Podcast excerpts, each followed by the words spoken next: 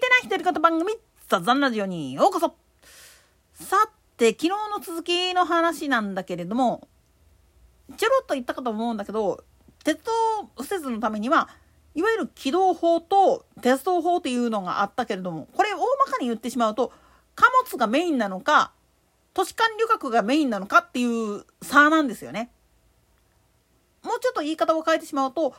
軌道法って呼ばれるやつっていうのは実はトロリーバスであったり路線バスっていうのも含まれたりするんですよ。なんでやねんつうのもさっきも言ったように都市間交通あるいは市内の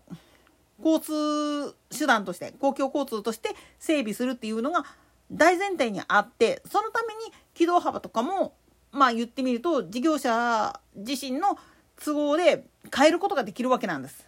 だから関西の南海以外の大手施設っていうのはほとんどがまあ言ってみれば標準機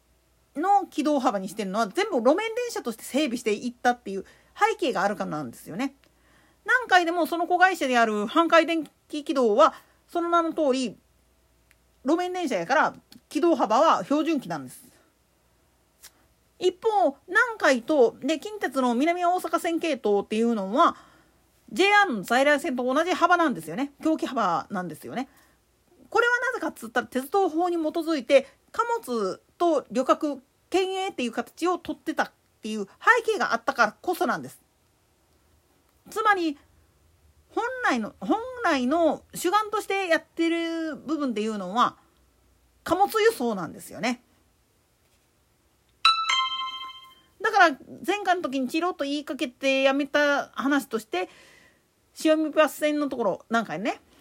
えー、木津川駅っていうとこがあるんだけどここにはね駅のスペックの割に広いヤードがあるんですよね。全然今は使われてないけど。これは過去においてそこに船着き場があってそこで材木の積み下ろし積み込み積み下ろしっていう作業を行ってたっていう名残なんですよね。言い方を変えてしまうとこれ水源駅今はもう廃止になってるけれども和歌山港のところにあった水源駅なんかもそうなんだけれどももともとはそうやって貨物の輸送を国鉄と一緒にやるために作られた路線なんですよね。そして鉄道法で整備されていった鉄道会社っていうのはほとんどが最終的には国に譲渡あるいはあの売り飛ばすことで売却することによって国が運営する鉄道会社国鉄の一部として使われるっていうことを大前提にして作られてるっていうところがあったわけなんです。そのため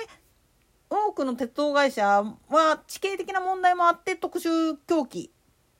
トロッコ狂気とも言うんだけれどもナローゲージとかっていうまあ分かりやすく言ったら三岐鉄道の北西線であったりだとか黒部峡谷鉄道なんかのトロッコ列車あんななんかがそうなんだけれどもあの企画で作っといて国に召し抱えられる時に回帰したっていういきさつがあるんですよね。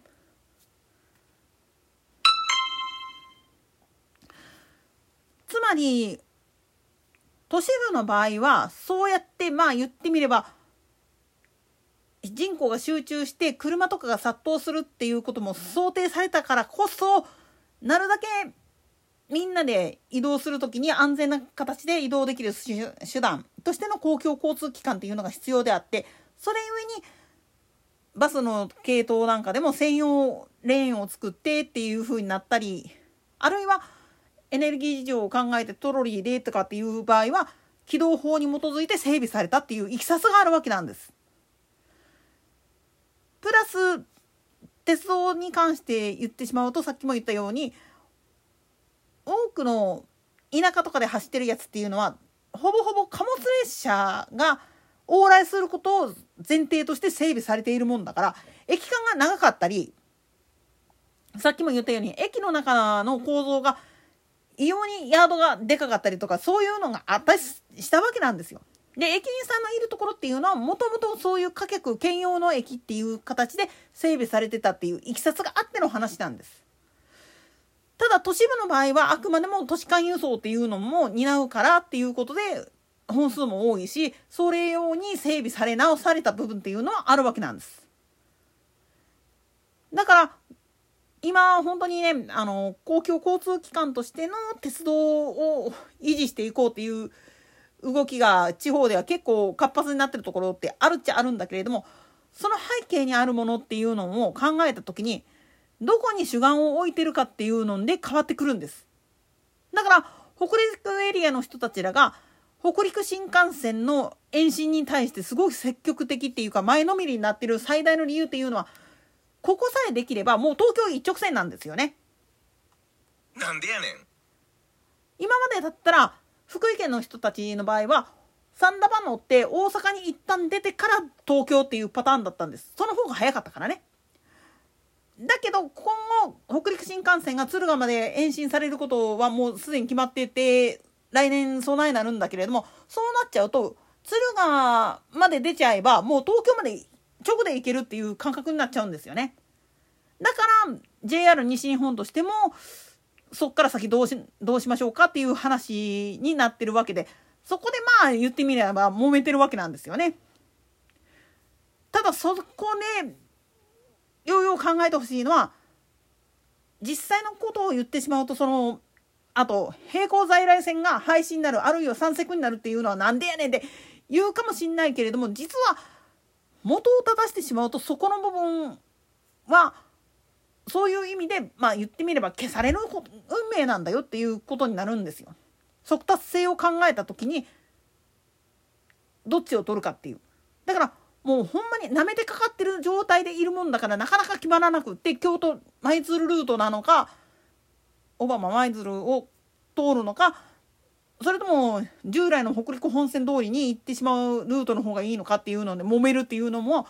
結局は手元しか見てないから分からんっていう話なんです。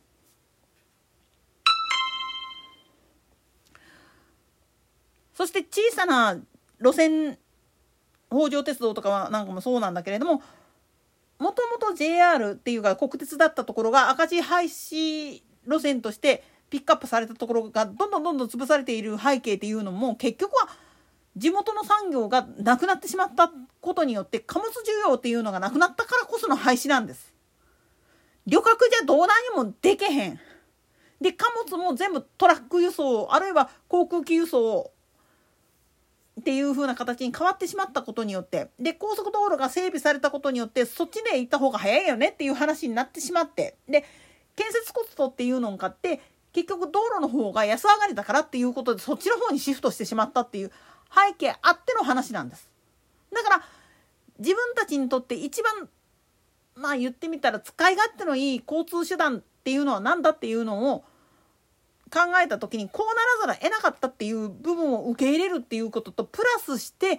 将来的なことを考えた時にこれじゃまずいよねって思うんだったら今からできること特に鉄道をこれからも存続させようと思うんであるならばその沿線に魅力を持たせるっていうこととで実際の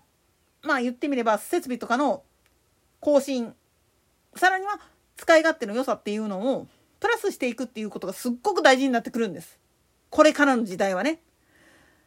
そのためにはモーダルシフトっていうのを受け入れて貨物輸送っていうのをガンガンやっていくっていうのも大事なことなんです。今実際に新幹線を使った高速輸送っていうのも始まってきてますからひょっとするとモーダルシフトで貨物専用の新幹線っていうのが出てくる可能性っていうのはすっごくあるわけなんですよね。ただね頼むからその鮮魚を乗っけるのはいいんだけどそこはさすがにね